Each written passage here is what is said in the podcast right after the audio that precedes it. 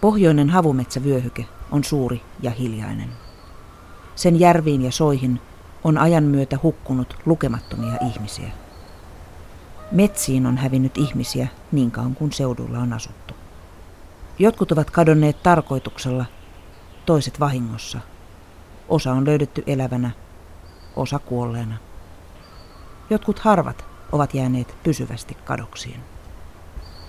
Ihmisiä on hukkunut heikkoihin jäihin ja ruumis on löydetty ehkä vasta paljon myöhemmin. Ihmisiä on menehtynyt kylmään, jäätynyt humalassa hankeen. Ihmisiä on tapettu.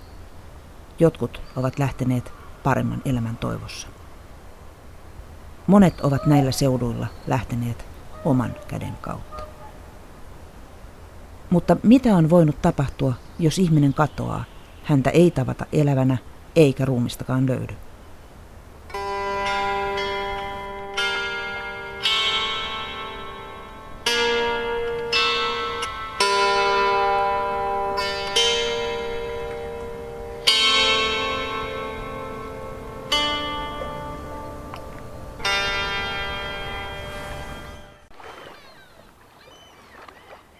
Me olemme nyt Kallavedellä Iivarin salossa saaressa.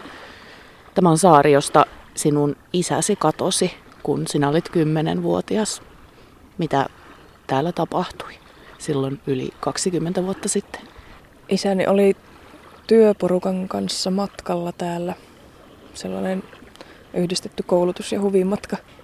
Että mitä tästä tiedetään, niin joskus yhdeksän aikaan se oli nähty siinä leirissä. Sen jälkeen ei ole tietoa, että missä hän on ollut.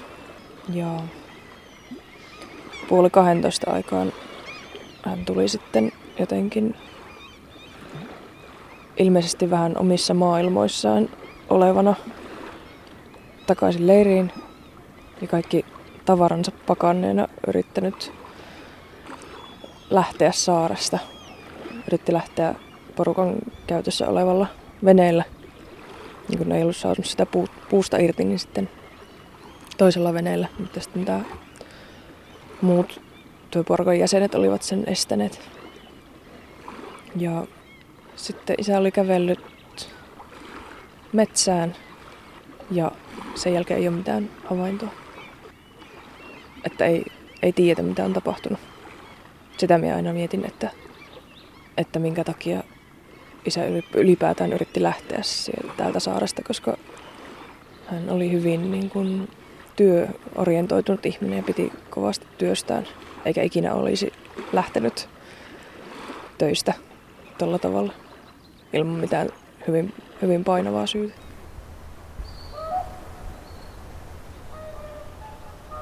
Sä olet käynyt tässä saaressa aikaisemminkin. Miltä susta nyt tuntuu olla täällä?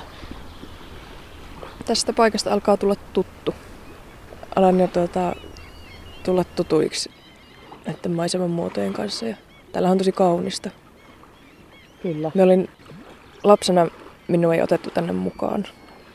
Ja sitten tänne pääsy tuntui aivan, aivan mahdottomalta.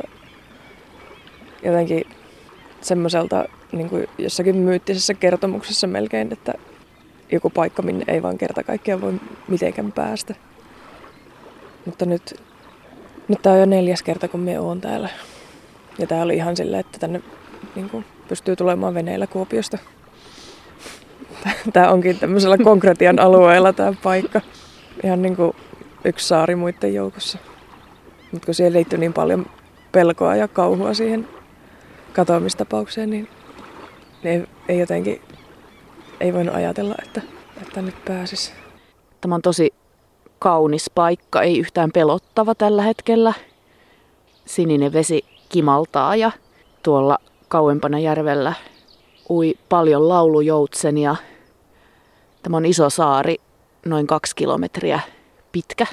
Ympärinsä tätä saarta on tällaista hiekkarantaa. Tästä on helppo mennä uimaan ja täällä on polkuja, jota pitkin voi kävellä. Ja... Mä olen tosi onnellinen siitä silloin, kun me pääsin tänne ensimmäisen kerran, että että tämä olikin kaunis paikka, että tämä ei olekaan semmoinen niin musta aukko, mikä vaan nielaisee ihmisen jonnekin yli 80 vuodeksi. Vaikka tietyllä tavalla täällähän se tapahtui. Joensuulaismies kateissa Iivarissa. Joensuulainen vuonna 1952 syntynyt Seppo Johannes Moisseinen katosi toistaiseksi selvittämättömällä tavalla lauantain ja sunnuntain välisenä yönä eteläisellä Kallavedellä Iivarin salossa. Hän osallistui työpaikkansa rantakala-iltaan Ollinselän puoleisella hiekkarannalla. Katoamisen havaitsivat teltoissa yöpyneet työtoverit sunnuntai-aamuna ja miestä etsittiin koko päivä. Etsintöihin osallistuivat saaressa ja sen lähiväsillä myös poliisit ja Jarvipelastusyhdistyksen Olli-alus. Etsintöjä jatkettiin maanantaina aina kello 21 saakka, mutta ilman tulosta. Koska Seppo Moisseinen ei ilmestynyt maanantaina aamulla työpaikalleen, epäillään hänen joutuneen jonkin onnettomuuden uhriksi. Miten sitä sun isää sitten etsittiin, kun hän katosi? No se oli vähän, vähän niin kuin, se meni jotenkin kaikki ihan väärin. Että siinä vaiheessa siis oli vaan voimassa tämä vanha poliisilaki, joka perustui 1901 vuonna laadittuun lakiin, joka oli siis silloin, kun Suomi kuului vielä Venäjän suuriruhtinaskuntaan, näin vanha laki. Ja siinä ei, ei määritellä millään tavalla poliisin velvollisuuksia silloin, kun joku ihminen katoaa. Että katoamista pidettiin niin kuin ihmisen omana asiana. Ja se, että se lain, laissa oli, oli niin kuin ikään, ikään kuin sen katoajan vastuulla. Että se, sitä pidettiin aktiivisena toimintana. Eikä, eikä niin kuin, ei sillä tavalla, että, että jollekin voisi sattua jotain, jonka takia sitten katoaa.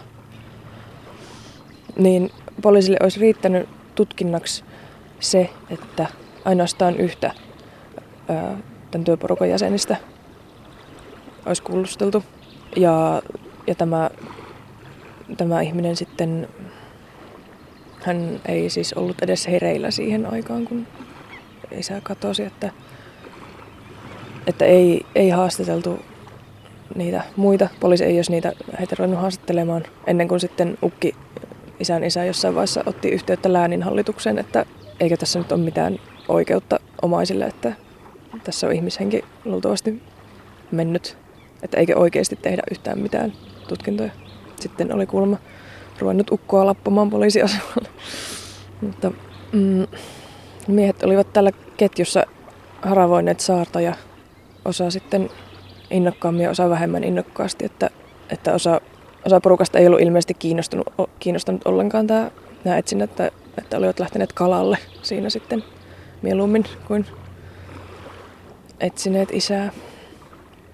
Sitten työkaverit oli sanonut, että siis tämä, tämä ranta, missä me nyt istutaan, missä on tämä laituri, niin että isä on niin tästä, tästä päästä saarta lähtenyt uimaan.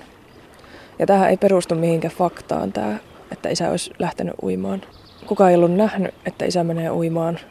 Joku oli ehkä nähnyt, että, että tuota, isä olisi lähtenyt niin tähän suuntaan, mutta kukaan ei ollut nähnyt isän menevän uimaan. Että poliisille oli puhuttu, että isä oli niin kuin käynyt päivällä uimassa valossa aikaa hyvällä säällä. Mutta sitten miksi joku lähtisi keskellä yötä uimaan kumisaappaat jalassa. Tämmöinen ihan terve ja järjissä oleva ihminen, ihminen niin miksi, miksi joku lähtisi kumisaappaat jalassa uimaan keskellä yötä? Niin saappaitakaan ei löytynyt. Sitten täällä oli naarattu sitä ruumista tästä, pelkästään tästä päästä saarta, että tätä saarta, saaren ympäristöä ei ole niin tutkittu. Tai on, on tutkittu tätä vettä, mutta ei ole, ei, ole niin kuin, ei kunnolla etsitty ollenkaan. Ja sitten siinä vaiheessa, kun oli se vanha laki ja vanhat asenteet voimassa vielä, niin omaisiaan ei ku, kuunneltu ollenkaan. Että, että ihan kuka tahansa muu kuin lähiomainen kelpasi kertomaan isästä. Vaikka tietenkin omaiset tietää sen, että millä tavalla kadonnut yleensä käyttäytyisi, mit, mitä, hän, mitä hän tekisi yleensä, mikä ei, ei kuulu hänen toimintatapoihinsa. Niin näitä ei ollenkaan otettu huomioon. Ukit kävi täällä, siis minun äidin, äidin isä ja isän isä kävi täällä molemmat monta kertaa, varmaan siis 15 kertaa täällä etsimässä aina tulokset. Heillä oli sitten omia teorioita, että mitä on voinut tapahtua, mutta poliisi oli sanonut heille, että meillä on tämä oma tutkintalinjamme. ja mitä ei ole vieläkään tapahtunut. Sinä olet kuvataiteilija ja sarjakuvataiteilija ja sinulta ilmestyi nyt tässä tänä keväänä tai viime keväänä sarjakuvateos nimeltä Isä, joka kertoo tästä katoamisesta ja siitä, minkälaista oli elämä sen jälkeen. Miksi päätit tehdä tämän? Se oli selvää, että minun pitää tehdä tästä joku, joku konkreettinen teos ikään kuin päästäkseen siitä painolastista. Ja se oli varmaan, mitähän se on ollut, ehkä 2004 vuonna. Mä oon kirjoittanut ensimmäiset rivit tähän. Että olin, matkustin Kostamuksesta Petroskoihin junalla ja se sattui olemaan just se yö, sama yö päivälleen, kun isä oli kadonnut. Me kirjoitin siellä yöjunaan siellä yläpedillä. Ja sitten se on ollut minulla se teksti jossain aina muistuttamassa. Mutta tämä aloittaminen on ollut todella vaikeaa. Me päätin sitten joskus viitisen vuotta sitten, kuusi vuotta sitten, että, että me teen tämmöisen kirjan. Että nyt minun, minun taidot riittää tähän. Mutta sitten kesti vielä kolme vuotta varmaan. Ja sitten me päätin, että nyt me on pakko tehdä tämä. Että se, se vie niin paljon tilaa. Asia, joka ei, jota ei ole itselleen selvittänyt. Se vie niin paljon energiaa ja niin paljon tilaa tästä omasta systeemistä, että on niin semmoinen suuri säkillinen kiviä, jota on raahannut. Sitten jotenkin se helpottaa se taakka. Aina kun sain jonkun yhden kohtauksen vaikka piirrettyä, niin että ikään kuin yhden, yhden kiven saa siitä laskettua johonkin niin tien sivuun. Sitten lopulta pystyy heittämään sen koko säkin pois. Sitten ikään kuin hengitys kulki paremmin ja vapaammin.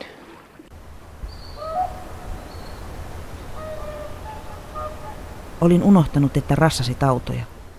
Että sinulla oli 45 numeron jalat ja että olit 182 senttiä pitkä. Olin unohtanut kesän ja matkan ennen katoamista. Olin unohtanut myös kaikki sitä edeltäneet kesät. Olin unohtanut sinut ohjaamassa venettä Pielisellä ja Pyhäselällä, ajamassa autoa, pitämässä minua tai pikkusiskoa sylissä, naputtamassa tietokonetta, hoitamassa puutarhaa, halaamassa äitiä, sanomassa kotiin palattuasi, että mitäs minun tytöt. Olin unohtanut, minkälainen olit talvella, kesällä, keväällä ja syksyllä. Olin unohtanut, että luultavasti poimin sinulle kukkia. Olin unohtanut sinun kätesi, hiuksesi, liikkumisesi tavan, eleesi, ihosi värin. Tässä on kysymys ollut siitä, että, että minä haluan muistaa isän. Että oli kaikki, oli muistin menetys.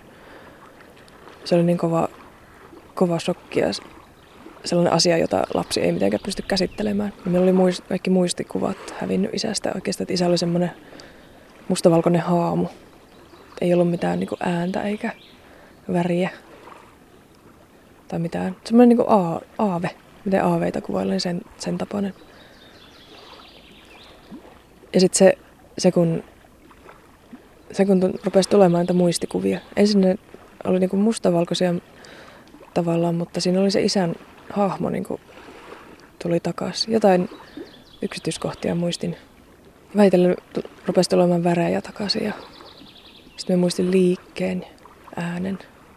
Sitten lopulta ja sitten niin, ja sit siinä oli kaikkea sellaisia, että, että jossain vaiheessa sitä kirjantekoa me tajusin, että isä on ollut niin oikea ihminen, jonka kanssa me ollut jossain huoneessa.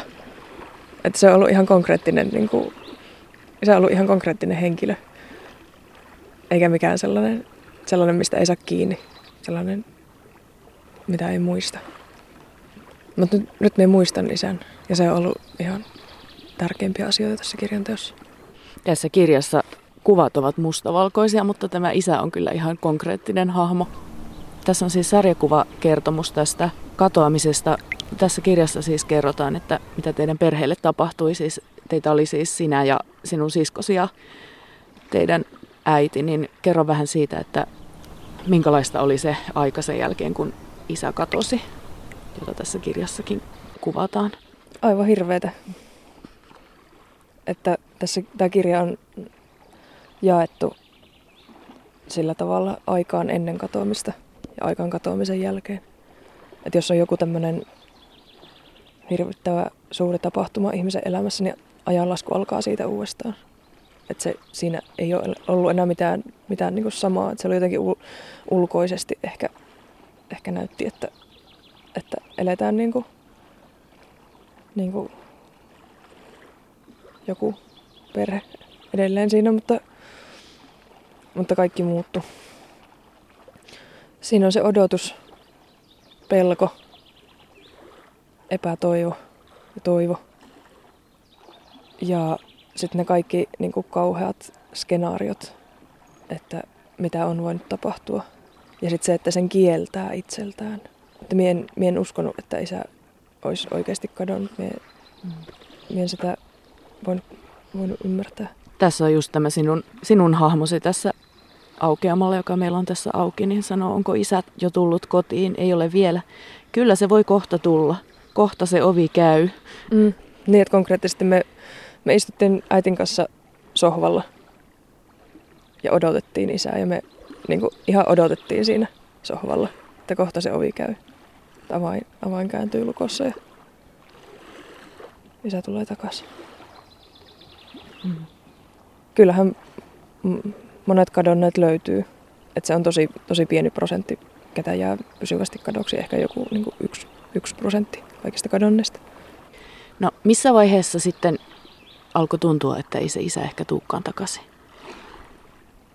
Minulle oli, me aina halusin, kun me oli isän tyttö, niin ne mie en, en vaan niin sitä voinut hyväksyä.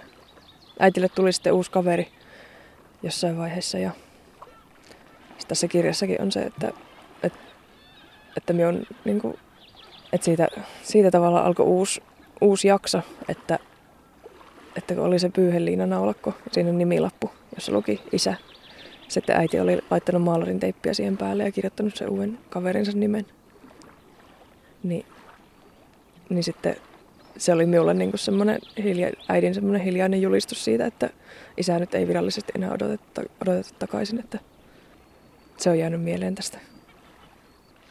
Mutta lakkasitko sinä odottamasta? No kyllä me on nyt lakannut. Siis sehän siinä tapahtui, että me ensin me odotin isää ja me toivoin. Mutta sitten toivo, toivo tavallaan vaan pahentaa asiaa, koska isää ei löytynyt. Et sitä aina niin kuin, me kielsin sen asian tapahtuneen. Ja, tota, ja mitä siinä tapahtui oli se, että sitten kun oli puhuttu, että, että tuota, tai ne poliisitkin oli siinä äh, etsintävaiheessa, että keväällä, keväisin ruumiit nousivat pintaan, mutta ei, ei noussut mitään ruumista pintaan. Ja tuota, että odotettiin niin kuin, aina käskettiin vaan odottamaan ja odottamaan ja odottamaan ja odottamaan ja odottamaan ja odottamaan ja odottamaan. Ei voi tehdä mitään, jos piti vaan odottaa. Niin sitten sitä niin kuin turtu siihen asiaan. Ja tavallaan me, me rupesin välttelemään sitten koko asiaa. Että me en pystynyt sanomaan sanaa isä moneen vuoteen tämän takia. Mä jotenkin mumisin. Se tuli vaikka joku laulu, missä se oli, tai ihan mikä vaan mä jätin siihen. Olin siinä kohdassa hiljaa. Kyllä me nyt, nyt ala jo hyväksyä, että näin on. Että me en ehkä ikinä saa tietää, mitä isällä on tapahtunut tämä sinun sarjakuvateoksesi jakautuu aikaan ennen katoamista ja katoamisen jälkeen, niin kerro minkälaista se oli se aika ennen katoamista, ennen kuin isä katosi. Se oli ihan semmoista mukavaa. Nuori perhe ja asuttiin tavallaan lähellä luontoa, että, että tuli, tuli tutuksi metsät ja järvet ihan pienestä pitäen. Metsässä oli aina hauskaa. Mä aina hirveästi rakensin kaikkea majoja ja onnellista. Ja tästä kirjasta välittyy tällainen hyvin läheinen suhde isään. Joo, tässä, tässä on tuo sarjakuva digitaalikelloissa naapurin tyttö kiusaa minua. Siis digitaalikello, tajuutko? Joo, että pitäisi, pitäisi niin olla se digitaalikello, että pystyisi yhtään olemaan pätevä henkilö. se hulluna kiusasi minua. Se kiusasi minua, että mä oon tyhmä. Ja sitten, että kun mulle tuli paha mieli, niin sitten kiusasi minua, että minä suutuin. sitten sitten isä, isä jotenkin järjesti, että me ostettiin sitten Lieksasta digitaalikello, missä oli sitten Minni hiirenkuva ja se oli niin hieno. Se oli paljon hienompi kuin se naapurin tytön kello, joka, joka on näytti 88, 88. Sitten kun me menin takaisin kotiin, kun me olin käynyt näyttämässä sitä sille tytölle, niin sitten isä kysyi, että, että miten meni. Sitten minä sanoin, että no minä vaan tälleen hihaa nostin. Että kirjassa on myös hyvin paljon huumoria. Tällaista niin kuin aivan järjetöntä hassutusta. Sitten, ootas mä etin sen kohdan. Täällä on myös kohta, jossa te olette isän kanssa taidenäyttelyssä. Joo, tää on oikein. Tää on semmonen, mikä me olen niinku, vaikka me menetinkin kaikki muistoni sillä ajalta, niin siis myös, myös katoamista edeltävältä ajalta, niin tää oli semmonen, minkä me muistin.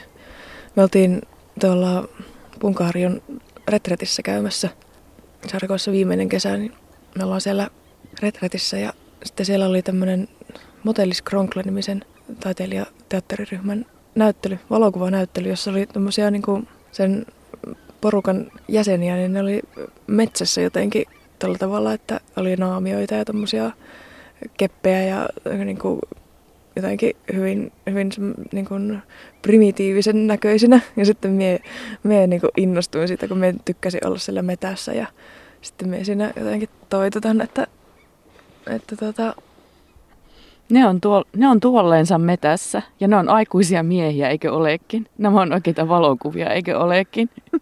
Miten joku aikuinen voi tuolla tavalla valokuvassa metässä, isi? Sitten isä selittää, että niin kaikki aikuiset eivät ole samanlaisia, että joillakin on ihan semmoinen työ, että he ottavat toisestaan valokuvia metsässä kuten nämä miehet tässä, että heillä on semmoinen porukka, semmoinen taideporukka. Sitten taideporukka. Sitten en suostu lähtemään siitä katsomaan niitä muita maisemamaalauksia, koska tämä vetoaa minulle suuresti, että no, a, niin kuin ihmiset on vappaana metässä. Että se niin kuin, varmasti minun taiteilijuuden niin kuin, siemeniä kylvettiin aika voimakkaasti. Ja sitten kun sit me, me Joensuun ja sitten yritän naapurin tytöille lanseerata tätä uutta taideporukkaleikkiä, että selitän, että ja, minulla on tämmöinen uusi leikki, että, että me otin tämän tuohitorven mukaan kun niillä oli ollut joku tuohitorvi siellä käytössä ja tota, muinaisuuskehissä. Niin tota, yritän selittää, että, että nämä voisi olla niin tämmöinen taideporukka ja vapaana olla tällä metässä. Ja sitten no, heti tulee vähän palautetta, aika hölömmö, eikö ookin. sitten, me eroin kuin jossain kuusessa ja jotain rallaton tässä. Ja sitten, sitten ne, ne tota, sitten tuo yksi nyrpein tyttö on siinä, että siis sinä oot sanonko mikä, siis sinä oot hullu. ja sitten ne lähtee pois ja sitten meidän tuohitorven kanssa sekoileva tyttyryy. Mutta sittenhän sinusta tuli sellainen taiteilija, että sä oot vapaana metässä. Joo. Minkälainen, miten susta tuli taiteilija? Että oli tämä kokemus, mutta sitten varmaan jotain muutakin tapahtui. No, mä olin vähän niin kuin jo ennen, ennen sitä katoamista ja sen lyömää leimaa, niin me oli vähän jotenkin erilainen kuin ne naapurin työt, että minua ei oikein, minua kiusattiin, en oikein tota, en enää oikein sopinut porukkaan, kun oli vähän jotenkin erilainen kuin ne. Ja koulussa myös oli sama juttu, että en ollut mitenkään semmoinen. Mulla oli jotenkin niin oma, omat sfäärit aina.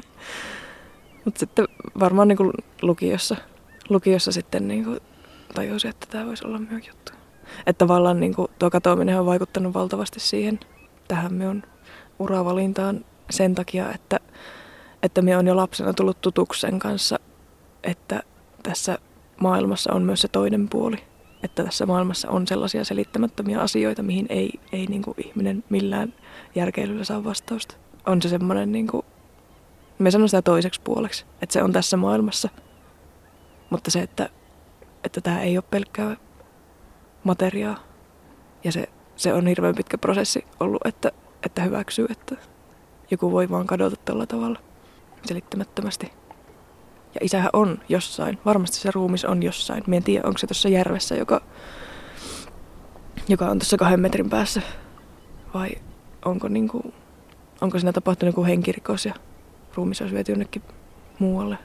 Vai, vai mitä oikein tapahtunut. En usko, että isä olisi meitä jättänyt. Että hyvin, hyvin semmoinen, isä oli hyvin semmoinen rakastava perheen isä. Vanhempiensa ainoa lapsi. Ja niin kuin meillä oli semmoinen niin kuin, eteenpäin pyrkivä perhe. Aika, siis ihan semmoista keskiluokkaista elämää. Voi olla, että me olisin valinnut jonkun toisen työn, jos, jos isä ei olisi kadonnut. Mutta taide, taide on tosi hyvä keino päästä käsiksi siihen toiseen puoleen. Ja siihen, niin kuin, että luo kuvia sellaisista, mikä ei ole olemassa.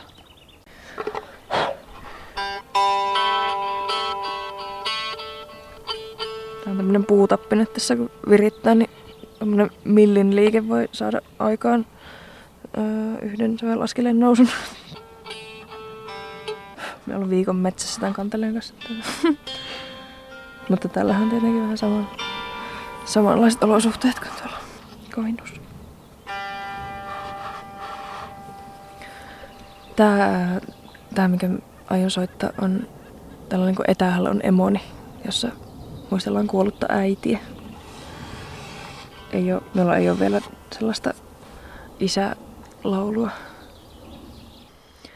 Etähän on minun emoni.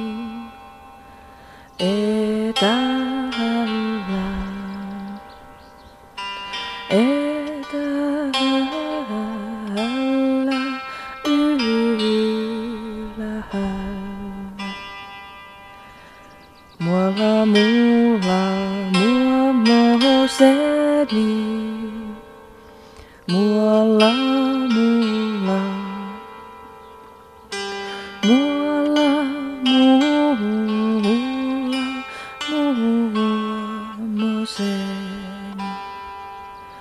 Va el da masa, va.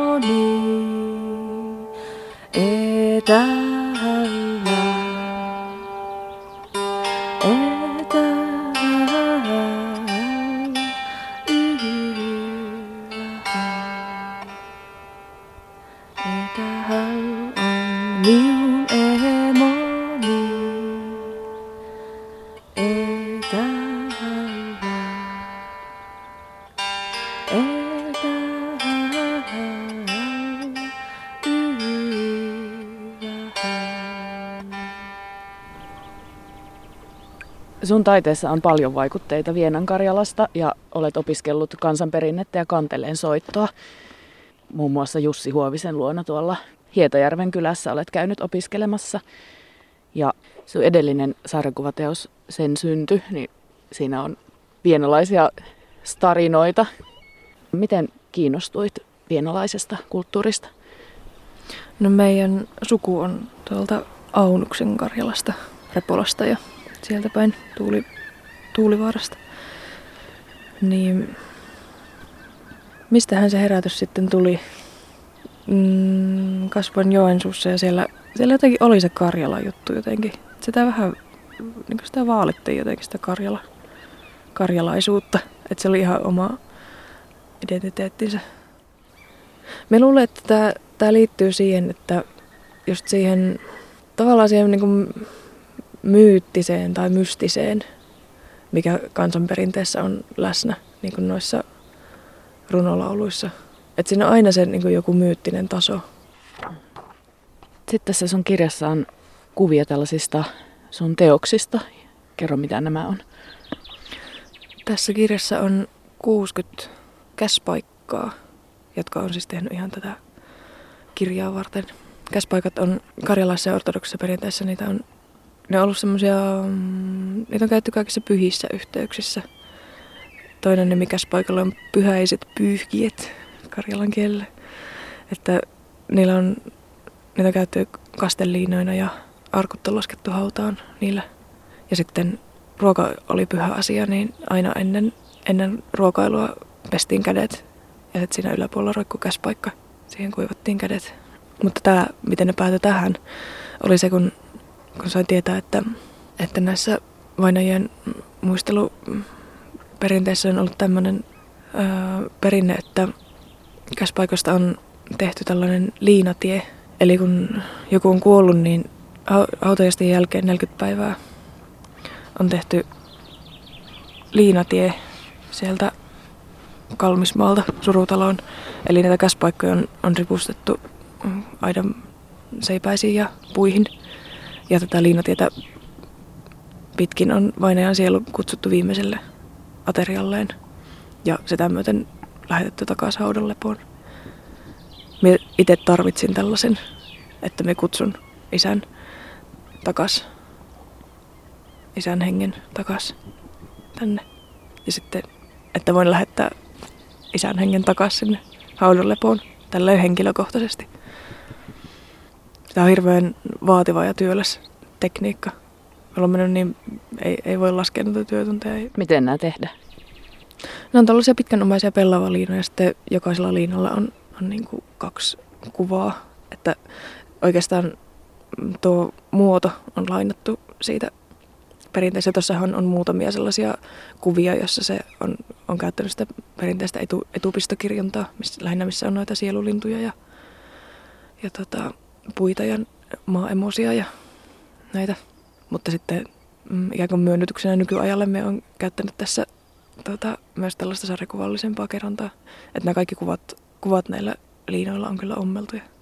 Ja sitten tässä on kaikenlaista, niin kuin, tässä aukeaa just tämmöinen aukeama, jossa on itkevä, itkevä äiti. Ja sitten no, kaksi lasta on tuolla äidin takana tuollaisessa harmaassa tyhjyydessä. No kyyneleet on tehty tuollaisista akryylitimanteista ja äitillä on turvonneet silmät ja surullinen katse. Ja...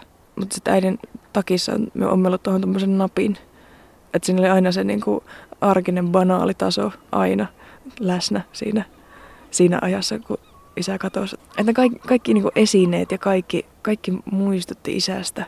Ja sitten niin kuin, millä, miten eri tavalla kuulee vaikka jonkun musiikin. Koko todellisuus muuttuu ihan erilaiseksi tällaisessa kauhun tilassa.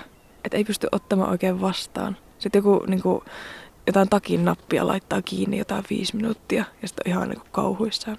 Että kaikki, kaikki asiat saa semmoisen painavamman merkityksen. Tosi vaikea oli olla maailmassa ylipäätään sen, sen jälkeen. Kun... Tässä kirjassa kerrot myös siitä, miten ympäristö suhtautui katoamiseen ja sitten teihin perheenjäseniin. Joo, ehkä tässä minun kohdalla oli se, että, että aikuiset puhuu selän takana jotain, että kun kadonneeseen aina liitetään semmoisia negatiivisia ominaisuuksia, että yhtäkkiä mukaan olisi paljastunut, että joku kunnollinen perheen isä on, onkin tällainen niin kuin epäilyttävä tyyppi, joka on mennyt katoamaan, niin sitten lapset kuuli aikuisilta ja sitten ne tuli kertomaan minulle, minulle totuuksina kaikenlaisia niin kuin kummallisia skenaarioita. Ja meillä ei ollut mitään, millä mä voinut puolustautua. Ei mitään. Et koko, niin kuin, meiltä meni jotenkin, jotenkin siinä menee uskottavuus. Että ikään kuin se lyö semmoisen leiman, että, että ikään kuin, että niin kuin perhe, perhettä syyllistettiin sitä katoamisesta. Ja sitten ihmiset ei ymmärtänyt sitä, että se sattui ihan hirveästi, jos, jos siitä kyseli. Aina, aina tuli niitä kyselijöitä. Niin onko... tässäkin on niin sillä kylänraitilla aina joku, joo, joku tyyppi tulee ja vaan, no. Ukko, että te, te, niin kuin, joo, tuossa ollaan kävelyllä ja sitten joku ukko tulee siitä, että, että teiltäkö se oli se mies kadonnut. Että oli se vain erikoinen tappaus. Aika järkyttävää. Joo. Että ei, niinku, ei, ole, ei oikein se, ole semmoisia käyttäytymismalleja. Että jos joku kuolee, sitten sitä annetaan niitä surunvalitteluja. Mutta jos joku katoaa, niin sitten ruvetaan puhumaan pahaa. Ja se, se tekee sitä tilanteesta entistä sietämättömämmän. Että se kadonneen muisto, ikään kuin sitä yritetään vähän liata tai silleen, sitä ihmistä yritetään tehdä joku epäilyttävä tyyppi. Ihmisessä on joku semmoinen ominaisuus, että on pakko saada tietää. Ja sitten jos ei, ei saa tietää mitään, niin sitten se syntipukki etsitään jostain, jostain läheltä. Koska ei saa olla tällaisia anomalioita, tällaisia niin kuin puoli, puolivälin tilassa olevia asioita. Ei, ei saa olla niin kuin tilojen välillä, vaan pitää olla jotenkin, kaikki pitäisi olla niin rationaalista. Mutta eihän niin ole. Me istumme Hanneriina Moisseisen kanssa Iivarin Salon saaressa Kallaveden äärellä. Täällä saaressa on yksi kohta, jonka sä erityisesti haluat esitellä. Mä oon tehnyt isälle muistokiven tänne. Kun, kun jos joku katoaa, niin ei ole mitään paikkaa, missä voisi käydä muistelemassa. Ei ole mitään rituaaleja, mitä tehdään. Ei ole mitään, kukaan ei tiedä mitä pitää tehdä silloin, kun joku katoaa. Ei voi laulaa missään haudalla, ei voi viedä kynttilöitä tai kukkia. Se asia on ihan, ihan kesken sen takia, että se kaikki on kesken. Niin me halusin tehdä tuon kiven sen takia, että olisi joku konkreettinen paikka, missä voi käydä ikään kuin isää tervehtimässä. Jonkunlainen muistokivi, niin sitten kun samana yönä, kun oli tullut tasan 22 vuotta katoamisesta, niin mietin sen. Lähdetään kävelemään sinne.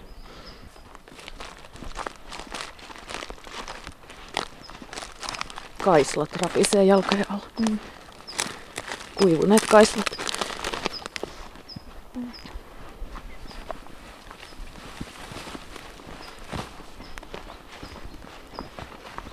Niin kaksi vuotta sitten olet käynyt täällä. Joo. On tota hyvin näköinen. Kyllä.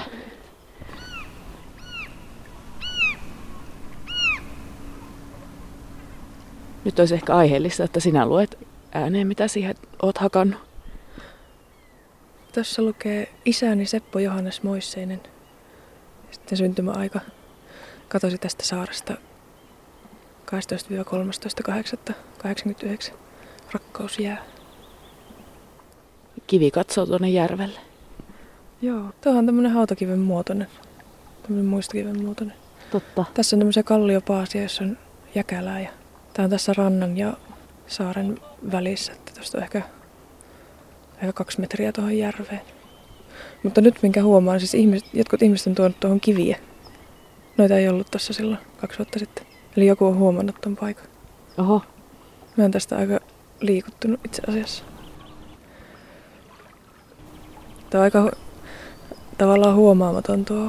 Mä oon kivitaltalla hakannut tuon tekstin ja tuo näkyy vaan tommosena valkoisena tuo teksti, mutta se on aika hennosti siinä, mutta sen pystyy kyllä lukemaan ihan hyvin. Se onkin jännä. Mä, miet, mä oon miettinyt, että löytääköhän ihmiset tuon kiven, koska se on tuo vähän niin kuin piilossa. Että se ei ole, kyllä tuossa tuo polku menee, mutta se on niin kuin sillä tavalla, että jos, jos ei pyöri ihan tässä kohdassa, niin ei sitä näe.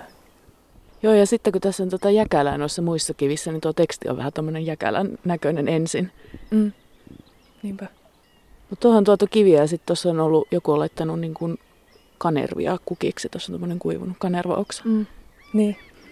Tämä on tosi hieno. Me haluan mennä lähemmäs. Wow.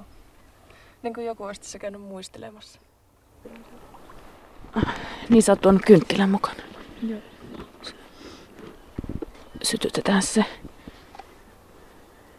Nyt tässä on hyvä alusta. Me yleensä, jos me tuon tänne jonkun kynttilän tai...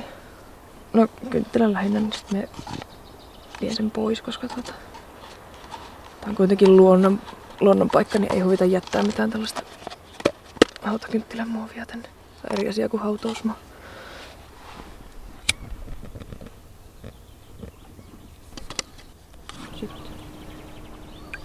Ainakin se kuuluu niin kuin ortodoksien kulttuuriin hyvin voimakkaasti, että vainajia muistellaan.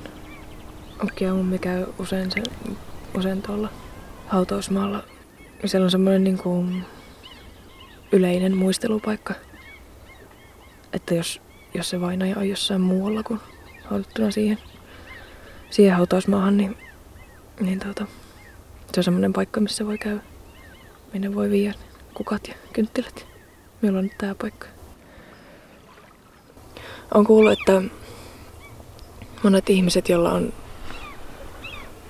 joku läheinen kadonnut, niin että heilläkin on se tarve saada joku paikka, missä voi käydä muistelemassa. Se on, se on traaginen menetys, jos menettää jonkun läheisensä sillä tavalla, että ei tiedä mitä on tapahtunut. Se on pahinta. Että ei ole mitään mahdollisuutta saada tietää, että mitä on tapahtunut. Yksi, yksi tuntemani nainen, jolta oli poika kadonnut, niin oli kyllä löytynyt myöhemmin joesta. Mutta tota, tämä nainen käy siellä joen rannassa aina. Usein melkein päivittäin varmaan tervehtimässä poikaansa.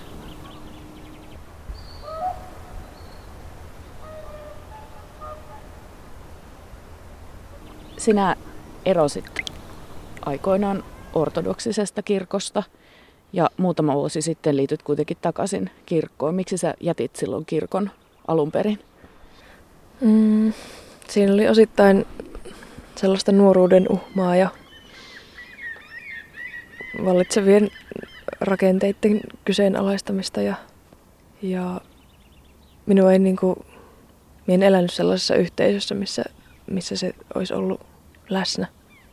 Niin, se yhteisö tavallaan puuttu. Että isä, isä oli ortodoksi ja sitten isän isä on ortodoksi ja myös sisko ja mie ollaan. Mutta sisko oli niin pieni, ja sitten kun isä ei ollut, ja sitten me elin tuolle, olin jo muuttanut Etelä-Suomeen. Sitten minun jotenkin mm, no kauhistutti se niin kuin, tiet, niin kuin uskonnollisuuteen liittyvä semmoinen tietty paatoksellisuus ja oikeassa oleminen, että, että ne ne uskonnolliset ihmiset, ketä me tapasin, niin, niin siinä tapas samalla myös sitä, että hirveä tarve olla oikeassa ja jotenkin tuomita, vaikka ortodoksuudessa keskeistä on se, että ei tuomitsisi veljeään tai sisartaan. Että se ei ole ihmisen tehtävä tuomita toisia ihmisiä. Se kirkko liittyy ihan tosi vahvasti isään. Ja sitten siinä on, on se aina se isä-sana tulee niin usein niissä rukouksissa ja niissä lauluissa. Se tulee koko ajan siinä. Mutta sitten se estetiikka jotenkin oli minulla koko ajan taustalla, että, että en ollut käynyt kirkossa varmaan kymmenen vuoteen. Ja sitten meillä rupesi tulemaan niinku sellaisia isoja kultakehyksiä ja sellaisia niinku ikonimaisia asetelmia. Jotenkin se, niinku se kulta ja ne värit sellaiset tietynlaiset värit. Niin niitä, niin kuin, niitä vaan rupesi tulemaan niin minun teoksiin. Ja sitten, sitten minun sisko, joka oli kasvanut aikuiseksi, niin se sitten vei minut kirkkoon. Ja sitten me tajusin, että niin, että, että mä oon niin kaivannut tänne. Että me on, me jotenkin salaa niissä teoksissa, niin huomaamattomasti me on toteuttanut tätä tämmöistä ortodoksikirkon estetiikkaa. Tuntuu niin kuin mä olisin löytänyt niin semmoinen puuttuvan palasen siihen.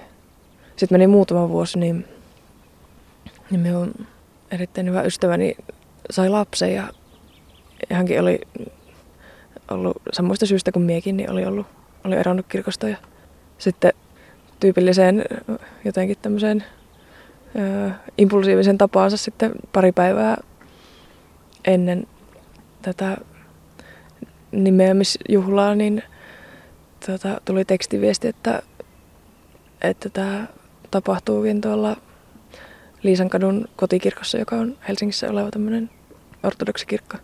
Niin sitten se oli ihan tosi voimakas se, se kastajasjuhla minulle.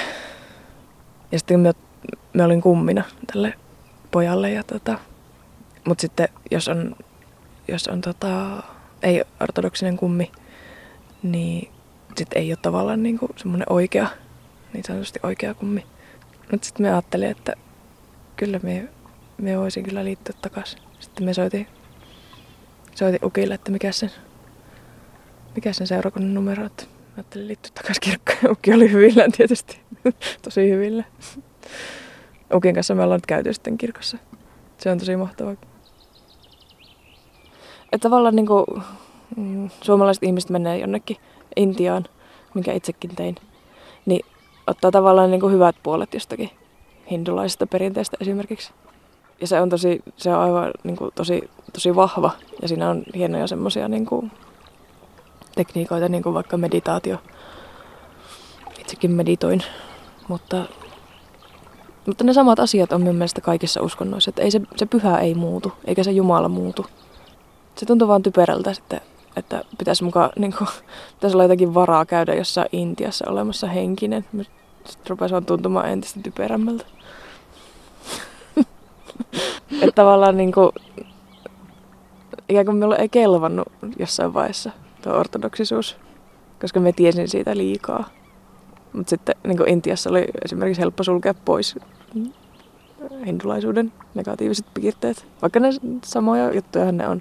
Ihmiset, ihmiset on ne, jotka on siinä uskonnossa ja ihmisten arvo, arvotuksille nämä kaikki perustuu.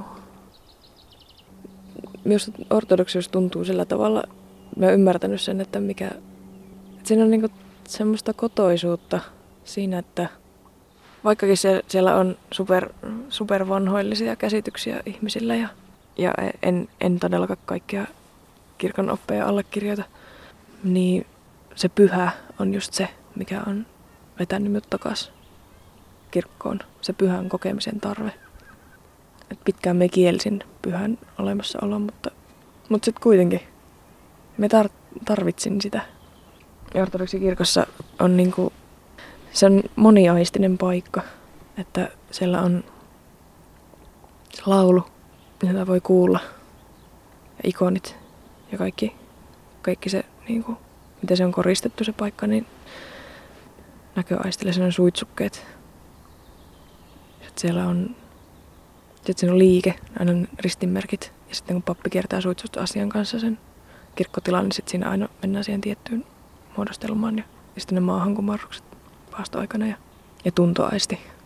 Käydään suutelemassa ristiä ja ikonia. Et se, se on niinku, että se ei sulje pois ihmisen kehollisuutta, niin se, se on minun mielestä oleellista. Että henkisyys on, että me eletään näissä omissa kehoissamme, jotka on, on myös temppeleitä. Nyt me ollut kaksi vuotta sitten kuorossa. Niin Uspenskin kirkkokuorossa? Joo, niin Tampereella on ollut ensin ja sitten olin tuolla Tapiolassa jonkin aikaa ja nyt on Uspenskin kirkkokuorossa. Ja kakkosopranot on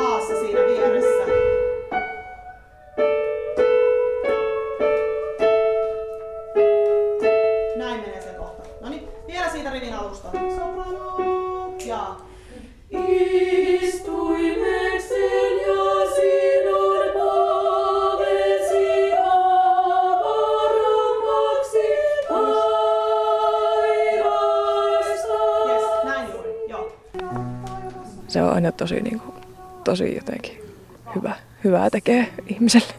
Se, se niin kuin, ihmisäänten harmonia yhdessä. Ja sitten se, se semmoinen pyhyyden kokemus, mikä siihen liittyy. Ja se, se, miten se laulu soi kirkkotilassa. Se jotenkin puhdistaa minua. Kun on monta ihmisääntä yhdessä, niin se on tosi lähellä sitä virettä. Mutta se aina, aina niin kuin jonkun hyvin sovellaskeleen murto-osan.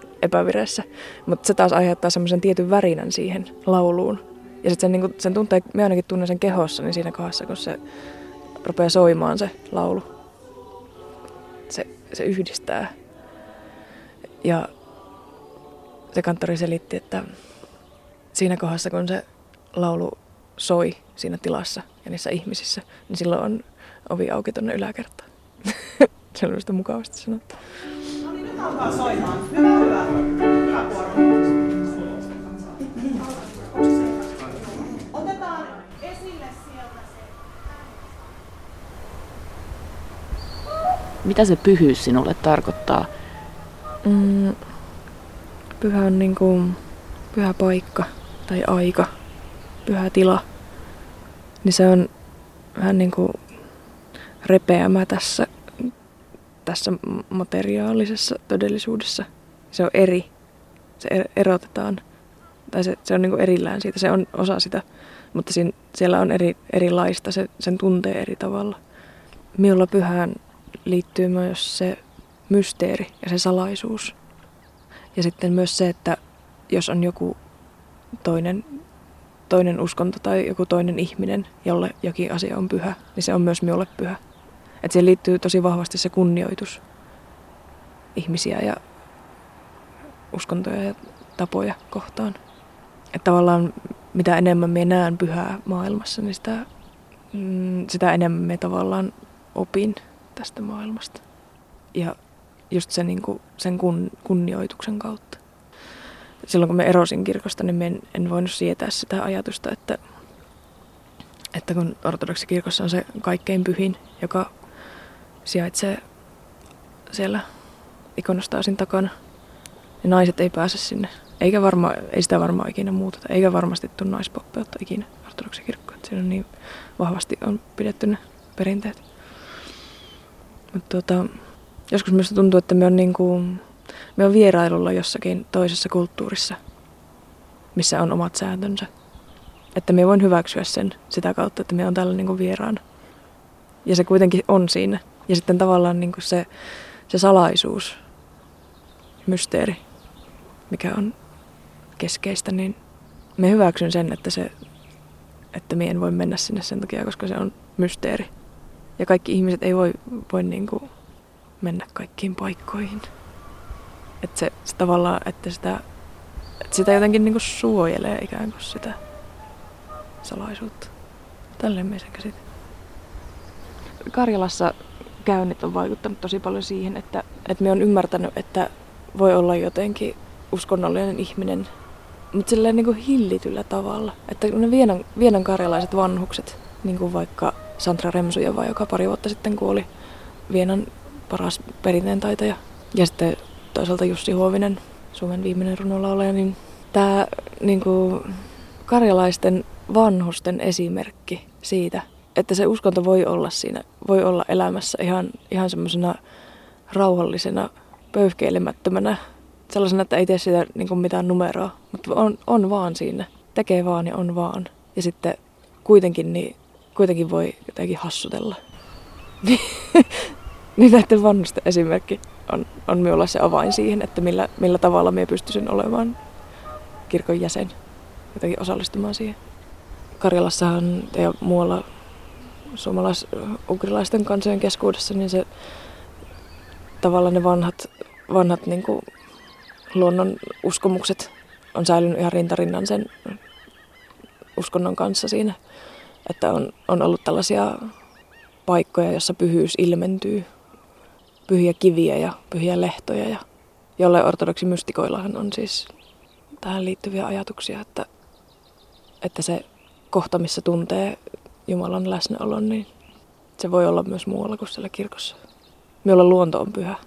Ja sitten se, että tämä saari, missä me nyt ollaan, niin minä halusin tosi vahvasti, että tämä, tämä ei olisi enää semmoinen kauhun paikka, vaan että me saisin tänne jonkun oman pyhän paikan, niin kuin ton, ton kiven.